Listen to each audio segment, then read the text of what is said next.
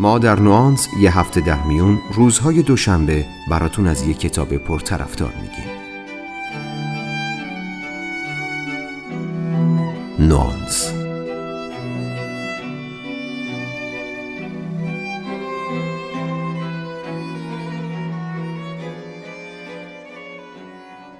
سلام من مهدی آزاد هستم و صدای بیمار من رو در شانزدهمین اپیزود از پادکست نوانس که در نیمه دوم اسفند منتشر شده میشنوید.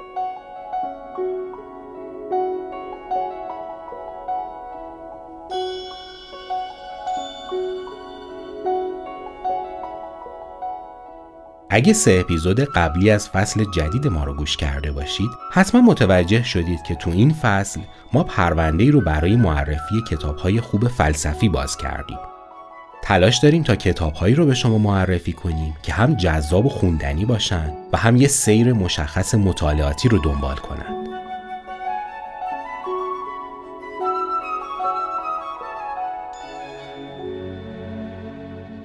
تو اپیزودهای قبلی اول رفتیم سراغ موضوع معنای زندگی بعد مفهوم اصالت و در اپیزود سوم هم شما رو با نظریات اپیکور درباره چیستی زندگی آشنا کردیم حالا که این چارچوب رو در اختیار داریم می‌خوام شما رو یه کمی جدیتر به دنیای فلسفه دعوت کنم فلسفه از یونان باستان شروع شد هر چیزی که ما امروزه به نام فلسفه، روانشناسی، جامعه شناسی، علوم سیاسی و در کل اکثر شاخه های علوم انسانی می‌شناسیم در واقع پاسخها و شرح و تفسیرهایی هستند که در طی تاریخ تفکر به یه سری پرسش های اساسی در یونان باستان داده شده. یونانی ها برای اندیشیدن در باب موضوعات مختلف روش های متفاوتی رو پیش گرفتند که بدون تردید یکی از مهمترین این روش ها روش سقراطی بود. سقرات یه فیلسوف تمام ایار بود چون به خوبی می‌دونست که چیزی نمی‌دونه. سقرات با استفاده از فلسفه همه چیز رو زیر سوال می برد. اون زیر پای ما رو خالی می‌کنه تا دست از جوابهای کلیشه‌ایمون برداریم. به این ترتیب اون ما رو با نوعی از حکمت آشنا می‌کنه که محصول ندانستنه. در واقع بر اساس این دیدگاه فلسفه مجموعه از جوابهای از قبل آماده شده نیست. فلسفه یعنی پرسشگری. برای اینکه با این مدل از فلسفه ورزی آشنا بشیم رفتم سراغ کتاب Wisdom Without Answer اثر دانیل کلاک و ریمون مارتین کتابی که در ایران به نام پرسیدن مهمتر از پاسخ دادن است منتشر شده.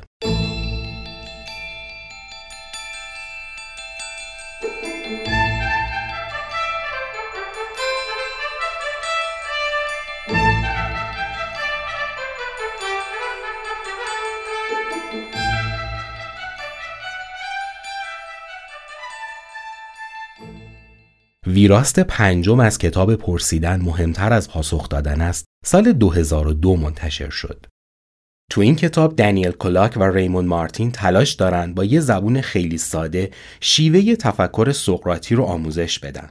کتاب متن روون و ساده ای داره. توی هر بخش سعی می‌کنه با استفاده از مثالهای کاملا ملموس ما رو با دیدگاه های مختلف تو زمینه مسائل مهم زندگیمون آشنا کنه. و همچنین قطعیت ما رو در پاسخ دادن به مسائل زیر سوال ببره. این کتاب از 14 فصل با موضوعاتی مثل اختیار، خدا، واقعیت، آگاهی، معنا، اخلاق و خیلی موضوعات دیگه تشکیل شده. توی این اپیزود دو تا از بخش‌های کتاب رو به شما معرفی می‌کنم تا هم با شیوه پرسشگری سقراطی آشنا بشیم و هم یه دید کلی از کتاب به دست بیاریم. یادتونه وقتی بچه بودیم چقدر سوال میپرسیدیم؟ این چیه؟ اون چیه؟ خدا کجاست؟ بچه چجوری به دنیا میاد؟ آب که میجوشه کجا میره؟ ابرا از چی ساخته شدن و خیلی سوالای دیگه. این کنجکاوی طبیعی به تدریج که بزرگ و بزرگتر شدیم از زندگی ما محو شد. ما جواب خیلی از سوالات معرفت شناختی خودمون رو از منابع مختلف پیدا کردیم. اما روح پرسشگری رو از دست دادیم. در نتیجه تو بزرگسالی ما با یه سری جواب قطعی برای همه سوالات زندگی روبرو میشیم که همونقدر که ما رو به حقیقت نزدیک می‌کنه همزمان پرده هم روی حقایق می‌کشه درست همینجاست که سقراط به کمک ما میاد و روح پرسشگری انتقادی رو در ما بیدار می‌کنه. یادتون نره ما دنبال یه سری پاسخهای قطعی جدید به جای پاسخهای قطعی قدیمی نیستیم. برعکس ما دنبال این هستیم که خودمون رو کلا از دست هر نوع پاسخ قطعی رها کنیم. مشکل خیلی از استدلال ها و تفاسیری که ما برای زندگیمون داریم از دیدگاهمون شروع میشه. دیدگاه یعنی چی؟ یعنی زاویه‌ای که داریم یه قضیه رو برای خودمون تعبیر و تفسیر می‌کنیم. مثلا بیایم به ماجرای سقط یه جنین سه ماه نگاه کنیم.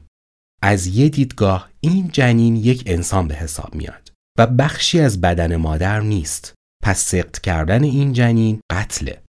اما از یه دیدگاه دیگه این جنین انسان نیست. انسان بالقوه است. پس سقط کردنش هم قتل نیست و به نظر و شرایط مادر بستگی داره. این دو دیدگاه متفاوت باعث کلی بحث های حقوقی و اخلاقی شدن و هر طرف هم استدلال های خودش رو برای اثبات حرفهاش داره. همین ماجرا رو بست بدیم به خیلی از چالش هایی که به صورت روزمره باهاش سر و کار داریم. اینجاست که فلسفه این امکان رو به ما میده تا از دیدگاه های مختلف یه ماجرا رو تحلیل کنیم. این روش نه تنها سودمند که ضروریه. اولین گام برای خلاص شدن از دست باورهای قدیمی اینه که متوجه بشیم همه مفروضات قدیمی ما قابل بحث و بررسی هستند. یعنی برخلاف باور ما چیزی که برامون کاملا عادی فرض میشه برای خیلی های دیگه به هیچ وجه قابل قبول نیست. تو گام دوم یاد می‌گیریم که این مفروضات و باورهای قطعی رو کنار بگذاریم. از دیدگاه دیگران به ماجرا نگاه کنیم. سراخر هدف ما می‌تونه این باشه که با تلفیق دیدگاه ها و نظریه های مختلف به یه بصیرت جدید برای پیشبرد زندگی دست پیدا کنیم.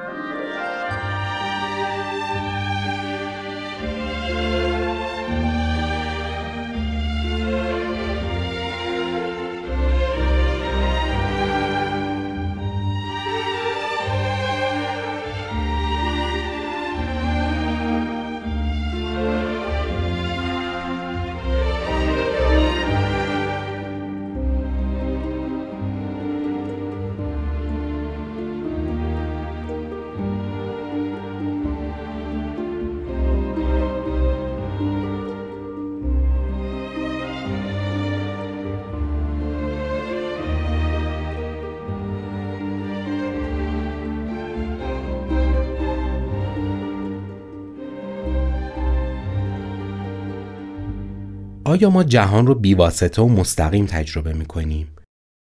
شاید جواب خیلی از ما بله باشه. شاید ما هرگز متوجه نشیم چرا واقعی هستیم اما به هر حال عقیده داریم تو این لحظه اینجا هستیم و خودمون رو بیواسطه داریم تجربه می کنیم. ما داریم خیلی چیزهای دیگر رو هم تجربه می کنیم. مثلا صندلی که ممکنه همین لحظه روش نشسته باشیم. چه چیزی این صندلی رو واقعی می‌کنه؟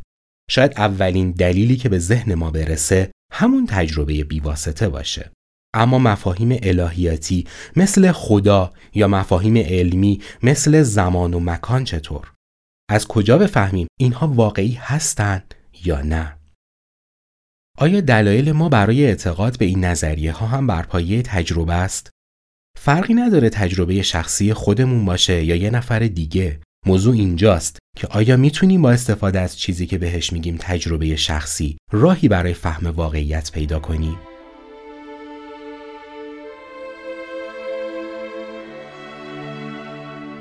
بیایید برگردیم به همون صندلی مورد بحث. کمتر کسی ممکنه در واقعی بودن صندلی شک داشته باشه. صندلی که روش نشستیم انقدر برای ما واقعیه که نمیشه بهش شک کرد. احتمالا به خاطر همین هم هست که راز واقعی بودن یا نبودن صندلی از چشم ما پنهان شده. مثلا اگر قرار بود الان درباره واقعی بودن یا نبودن بیگ بنگ صحبت کنیم پای کلی نظریه وسط بود. اما در مورد صندلی به هیچ وجه اینطور نیست. خب حالا وقت پرسیدن سوال چالشیه. چه چیزی این صندلی رو واقعی کرده؟ دقت کنید نپرسیدم چه چیزی این رو یک صندلی واقعی کرده.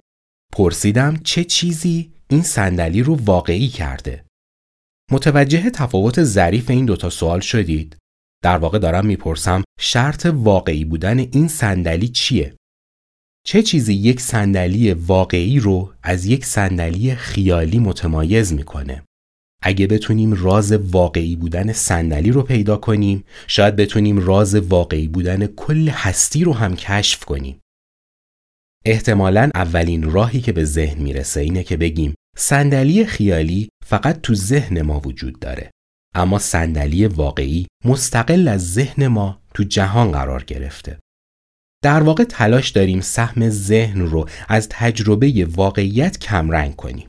اما سوالی که به سرعت مطرح میشه اینه که سهم ذهن ما از شکل دادن به واقعیت چقدره؟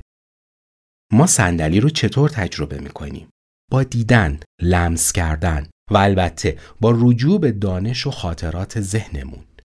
این بخش آخری خیلی مهمه چون بدون ذهن و حافظه و تجزیه و تحلیل فکری ما هیچ درکی از صندلی یا هر چیز دیگه نخواهیم داشت. اما روشنه که فکر کردن چیزی خارج از ما نیست. یعنی درک ما از واقعیتی مثل صندلی بدون تجربه ذهنی که ازش داریم غیر ممکنه. به زبون ساده تر اون بخش سهم ذهن ما که دربارش گفتیم حذف نشدنیه. تازه ممکنه ما یه سری صفت رو هم به این صندلی نسبت بدیم مثلا راحتی، زیبایی یا تناسب که اینها دیگه کاملا ذهنی هستند و بخش مهمی از تجربه ما درباره واقعی بودن صندلی به حساب میان. حالا بیایید از یه زاویه دیگه به ماجرا نگاه کنیم. به این فکر کنید که صندلی از مولکولها و مولکولها هم از اتمها و اتمها هم از هزاران ذره زیر اتمی ساخته شدن. خب بهش فکر کردین؟ به این هم توجه کردین که این افکار هم بخشی از ذهن شما هستند؟ یعنی من و شما احتمالا هرگز اتمهای صندلی رو زیر میکروسکوپ الکترونی تجربه نکردیم. حتی چیزی که زیر میکروسکوپ الکترونی هم دیده میشه فقط بر اساس یک نظریه در علم فیزیک اتمه. به واقع ما هیچ تجربه مستقیمی از صندلی به عنوان مجموعی از اتم ها نداریم. ما داریم یک کل رو تجربه می‌کنیم نه اجزایش رو همونطور که وقتی داریم به یک قطعه موسیقی گوش میدیم داریم یک کل هارمونیک رو تجربه می‌کنیم. نه مجموعی از نوت ها رو. شاید دارید به خودتون میگید وقتی ما از یک صندلی حرف می‌زنیم لازم نیست حتما به ویژگی هایی مثل زیبایی یا راحتی فکر کنیم یا اینکه از مجموعی از اتم ها ساخته شده یا نه. ما می‌تونیم خیلی ساده فقط صندلی رو لمس کنیم و کشف کنیم که فرزن چوبیه یا فلزی یا اینکه مشاهده کنیم سیاه یا سفیده یا قهوه‌ای. درسته که این ویژگی ها تو حافظه ما ثبت شده اما بخشی از واقعیت صندلی هم هست. اینطور نیست؟ بیایید این ادعا رو با هم بررسی کنیم. اما قبلش باید به یه سوال مهمتر جواب بدیم. اینکه سهم ذهن ما در دیدن یا لمس کردن چقدره؟ با هم یه آزمایش انجام بدیم. کلمه صندلی رو روی یه کاغذ سفید بنویسید و مستقیما بهش خیره بشید. سعی کنید اصلا بهش فکر نکنید. فقط حروف رو از چپ به راست و از راست به چپ تماشا کنید. چه اتفاقی افتاد؟ احتمالا متوجه شدید که کم کم معنای صندلی گم شد و تبدیل شد به یه سری حروف بیمعنی در کنار هم. معنای صندلی کجا رفت؟ هیچ کجا. در واقع اصلا اونجا نبود. هیچ چیزی توی اون کلمه وجود نداشت مگر معنایی که ذهن شما براش در نظر گرفته بود. حروف و نمادها در کنار هم هیچ معنایی ندارن. ذهن شما بود که این معنا رو به حروف نسبت می‌داد. معنای واژه ها خارج از ذهن ما وجود نداره. ما خالق معنا هستیم، نه کاشف معنا. حالا به آرومی کلمه صندلی رو تو ذهنتون تکرار کنید. چشمهاتون رو ببندید تا چیزی نبینید. همینطور به تکرار کلمه صندلی تو ذهنتون ادامه بدید. خوب به این صدایی که تو ذهنتون تکرار میشه گوش کنید. اگه دقت کنید می‌بینید کم کم داره همون اتفاقی براتون میفته که موقع دیدن کلمه صندلی افتاده بود. یعنی معنای اسوات کم کم داره برای شما کمرنگ میشه تا در نهایت به یه سری صوت بیمفهوم تبدیل میشن. روش نگاه کردن یا تکرار کردن یک کلمه توی ذهن باعث میشه اون کلمه به اجزای خودش تجزیه بشه و بار معنایش رو از دست بده البته کاملا واضحه که خود صندلی یه چیزه و کلمه صندلی یه چیز دیگه. کلمات فقط حامل معانی هستند و وجودشون کاملا وابسته به ذهن ماست. اما در مورد خود صندلی چطور؟ این صندلی که الان روش نشستم واقعیه یا وجودش وابسته به ذهن منه؟ این مورد دوم به نظر کاملا غلطه. اما بیایید یکم دقیق تر بررسیش کنیم. از خودتون بپرسید آیا ویژگی هایی که مستقیم به صندلی نسبت دادیم جزء خواص صندلی هستند؟ ما فرض رو بر این گرفتیم که نسبت دادن زیبایی کاملا وابسته به ذهن ماست. اما خصوصیتی مثل رنگ چطور؟ آیا اون هم وابسته به ذهن ماست؟ بیایید دوباره آزمایش رو شروع کنیم. ما همون کاری رو می‌کنیم که با کلمه صندلی کردیم. سعی کنید سهم ذهن و تجربه خودتون از رنگ قهوه‌ای رو از صندلی حذف کنید و چند دقیقه به خود صندلی نگاه کنید. چه اتفاقی افتاد؟ دوباره همون ماجرا تکرار شد. این دیگه یه صندلی قهوه‌ای نیست. آروم آروم داره تجزیه میشه به پایه ها، نشیمن و قسمت های دیگش. به تدریج داریم به خصوصیات جزئی تر صندلی نزدیک میشیم.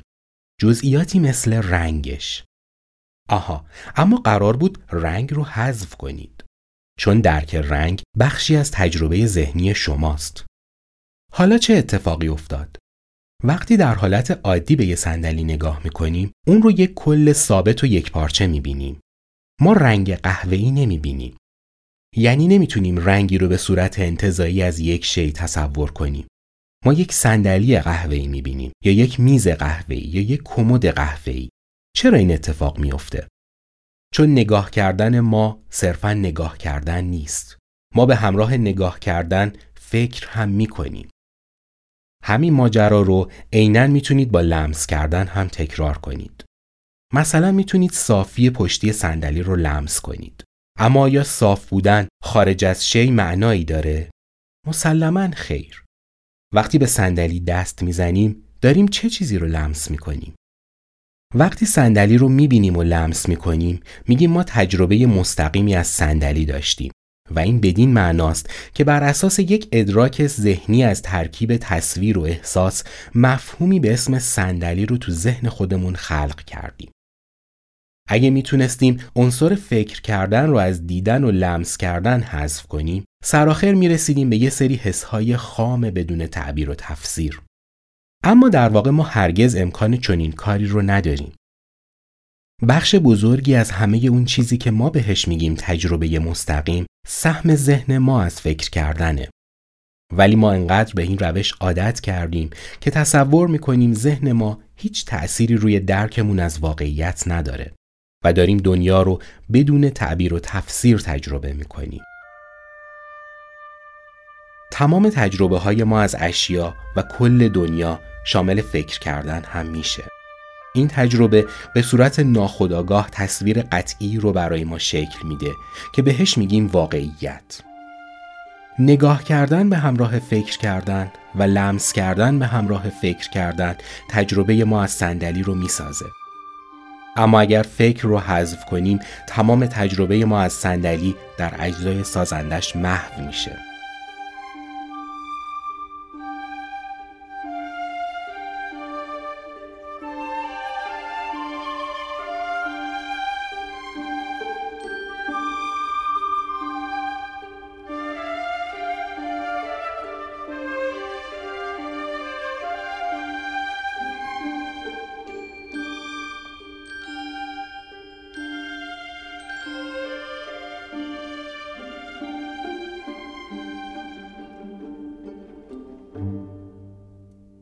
عناصر دیدن یا لمس کردن رو در تجربه صندلی بررسی کردیم.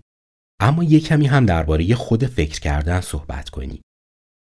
وقتی داریم از یه صندلی قهوه‌ای حرف می‌زنیم، واقعا داریم درباره چی حرف می‌زنیم؟ می‌دونیم که رنگ صندلی نتیجه بازتاب نوره. یعنی هر شی طول موج خاصی از نور رو که جذب نمی‌کنه بازتاب میده. صندلی قهوه‌ای به نظر میاد چون طول موجهای مربوط به اون رنگ رو جذب نمی‌کنه و تمام اون رو به سمت چشم ما برمیگردونه. پس ما اون رو قهوه‌ای می‌بینیم. اما توجه داشته باشید که این طول موجها رنگی نیستن. اونها فقط یه سری امواج با طول موجهای مختلف هستند. رنگ نتیجه اثر این طول موجها روی شبکیه و تعبیر و تفسیریه که مغز ما به سیگنال های اعصاب بینایی اضافه می‌کنه. این سیگنال ها در نهایت به عنوان رنگ ترجمه میشن. پس چمنی که ما سبز می‌بینیم بیشتر قرمز تا سبز. اما چون طول موج رنگ قرمز رو جذب می‌کنه و طول موج رنگ سبز رو نه پس ما اون رو سبز می‌بینیم. همه این کارها هم زیر سر مغز ماست. این از رنگ. اما جنس صندلی چطور؟ ما صندلی رو به عنوان یک جسم سفت و توپر تجربه می‌کنیم. اما فیزیک مدرن به ما میگه صندلی از اتمهایی ساخته شده که بینشون بیشتر فضای خالی تا ماده سخت. هسته اتم مثل یه تیله است که وسط یه استادیوم فوتبال افتاده. فاصلش با الکترون ها هم برابر با فاصله اون تیله تا آخرین ردیف صندلی تماشاچی هاست. در واقع وقتی صندلی رو لمس می‌کنیم داریم به نقطه‌ای دست می‌زنیم که نیروی دافعه بین اتمهای انگشت ما و اتمهای صندلی همدیگر رو متوقف می‌کنن. تمام تجربه ما از واقعیت اشیا چیزی نیست جز همین نیروی دافعه بین اتمها. یکم ساده تر بگم. ما هرگز در تماس با هیچ شیعی در عالم نیستیم. ما فقط داریم اشیا رو دفع می‌کنیم. وقتی داریم به صندلی دست می‌زنیم درست مثل تجربه رنگ مجموعی از واکنش های مختلف در مغز ما اتفاق میافته که ما اون رو به عنوان یک جسم سخت درک می‌کنیم سفتی و سختی، رنگ ها، نرمی، گرمی و سردی و خلاصه همه چیزهایی که ما بهشون میگیم تجربه بیواسطه هرگز خارج از ذهن ما وجود نداشته و ندارن. اما پس بالاخره تکلیف واقعیت چی شد؟ اصلا چیزی به اسم واقعیت در دنیای خارج از ذهن ما وجود داره؟ کتاب پرسیدن مهمتر از پاسخ دادن است سعی داره با یه مثال ساده از یه شیء ساده ما رو با این موضوع آشنا کنه که همه چیز وابسته به ذهن ماست و هیچ چیزی در جهان خارج مستقل از ذهن ما وجود نداره. موضوعی نیست که چیزی وجود داره یا نه. موضوع اینه که هر چیزی در هستی به تجربه ما و به تعبیر و تفسیرهای ما وابسته است. صندلی مثال ساده بود. هزاران نظریه و فرضیه وجود داره که قرنهاست مورد مناقشه است. با درک این حقیقت و عبور از باورهای معمول میشه بین تجربه و واقعیت پل زد. شاید با فهم بهتر تجربه بتونیم از این پل عبور کنیم و درک بهتری از سرشت حقیقی واقعیت داشته باشیم.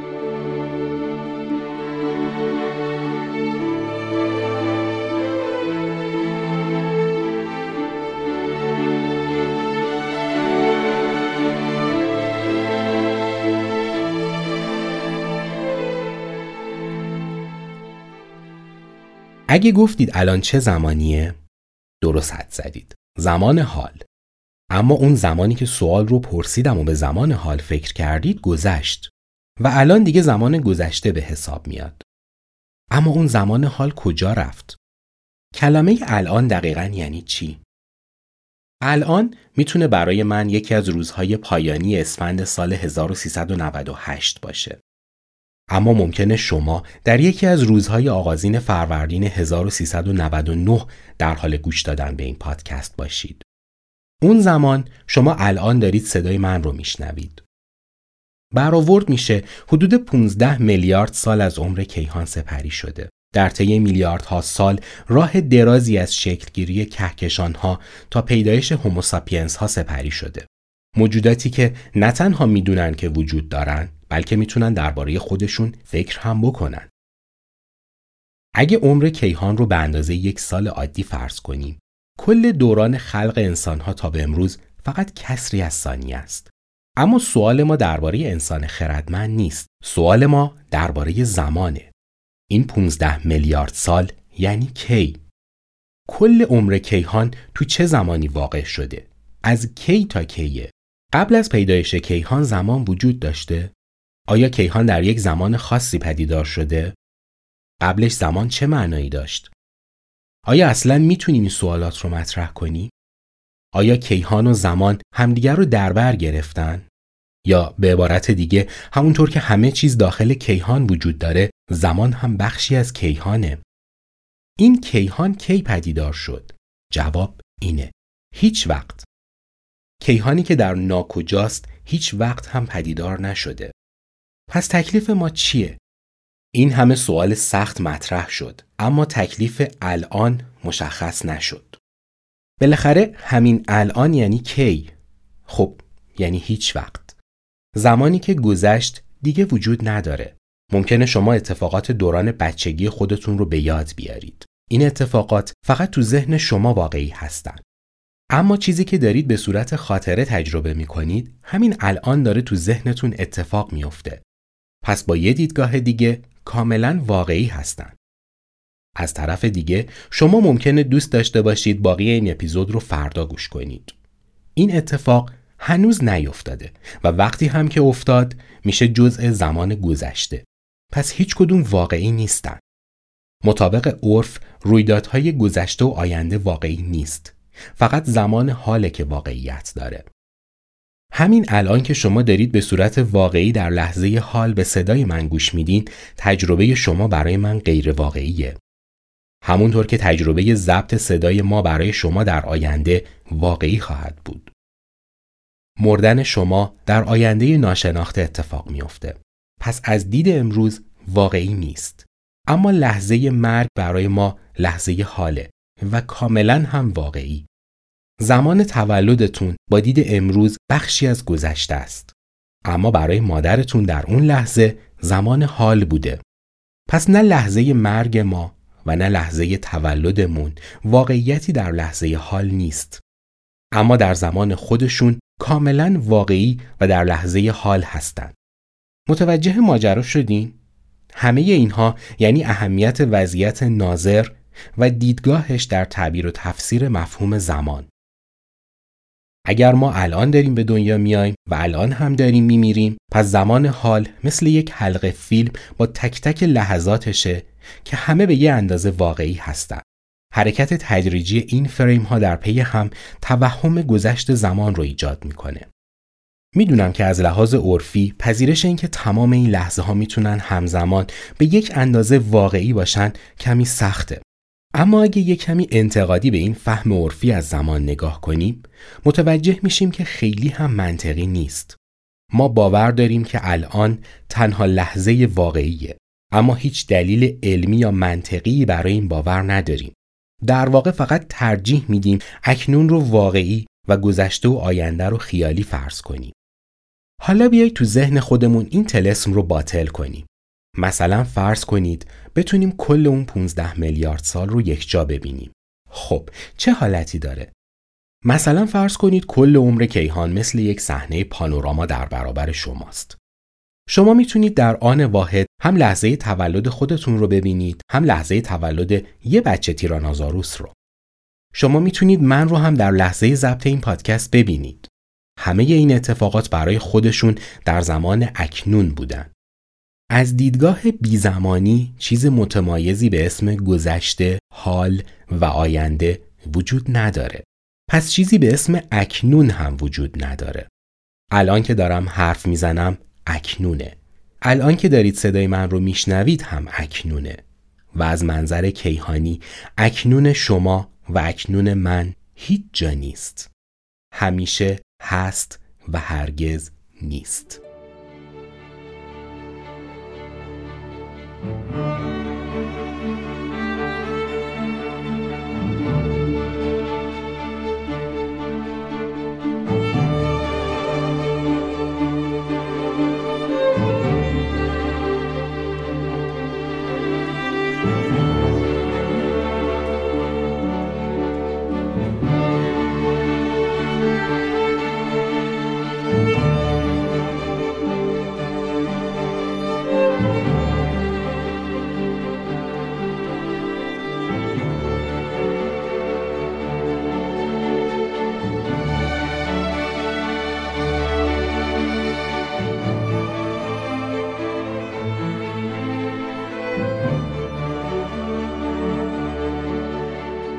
فرض کنید کنار عمیق ترین، خروشان ترین و خطرناک ترین رود جهان هستید. این رودخونه از قطب شمال به قطب جنوب کشیده شده. شما دوست داریم به اون طرف رودخونه برید اما هیچ پلی در کار نیست. هیچ قایقی وجود نداره. هیچ کس یا هیچ وسیله نیست که این کار رو برای شما انجام بده. امکان پرواز کردن یا شنا کردن هم نیست. هر کاری که به ذهنتون می‌رسه انجام می‌دید اما نمی‌تونید به اون سمت رودخونه برید. چطوری میشه از عرض یک رودخونه غیرقابل عبور عبور کرد؟ جواب اینه که نمیشه از عرض یک رودخونه غیرقابل عبور رد شد. پس بهتر از خودتون بپرسید اصلا چرا می‌خواید از این رود بگذرید؟ اما این سوال هم جوابی نداره. شاید به نظر بیمعناست که سوالی رو مطرح کنیم که هیچ جوابی نداره. ما یاد گرفتیم سوالاتی که قابل جواب دادن نیست ارزشی ندارن.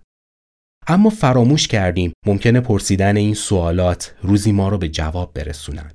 پس شما در کنار خطرناکترین رود جهان هستید. اما پاسخهای قدیمی هیچ کمکی به عبور شما نمی‌کنه. وقتی راه حلی نداریم باید همه پاسخهای کهنه رو دور بریزیم. سوالها نه قابل جواب دادن هستند نه غیر قابل جواب دادن. همونطور که زمانی در هندسه کوتاهترین فاصله بین دو نقطه یک خط راست بود. اما در هندسه ناقلیدوسی این فاصله تبدیل شد به یک منحنی. فقط با کنار گذاشتن مفروضات قدیمی بود که بشر تونست به این سوال جواب بده. پس مسیر منحنی رو دنبال کنید و از اون سمت کره زمین به طرف دیگر رودخونه می رسید. اما یه راه ساده تر هم هست. فقط روتون رو برگردونید. نیاز به هیچ حرکتی نیست. تبریک میگم. شما به سمت دیگر رودخونه رفتید. می‌بینید چطور گاهی فقط تغییر دیدگاه می‌تونه ما رو به جواب برسونه؟ این همون چیزیه که عرستو و کتاب پرسیدن مهمتر از پاسخ دادن است به دنبالش بودن. خیلی از اختلافات، خیلی از جنگ ها، خیلی از دشمنی ها فقط به خاطر همین دیدگاه های متفاوته. فقط کافیه رومون رو برگردونیم و از زاویه دید طرف مقابل به ماجرا نگاه کنیم. در این صورت تمام جنگ ها و دشمنی ها قابل برطرف شدنه.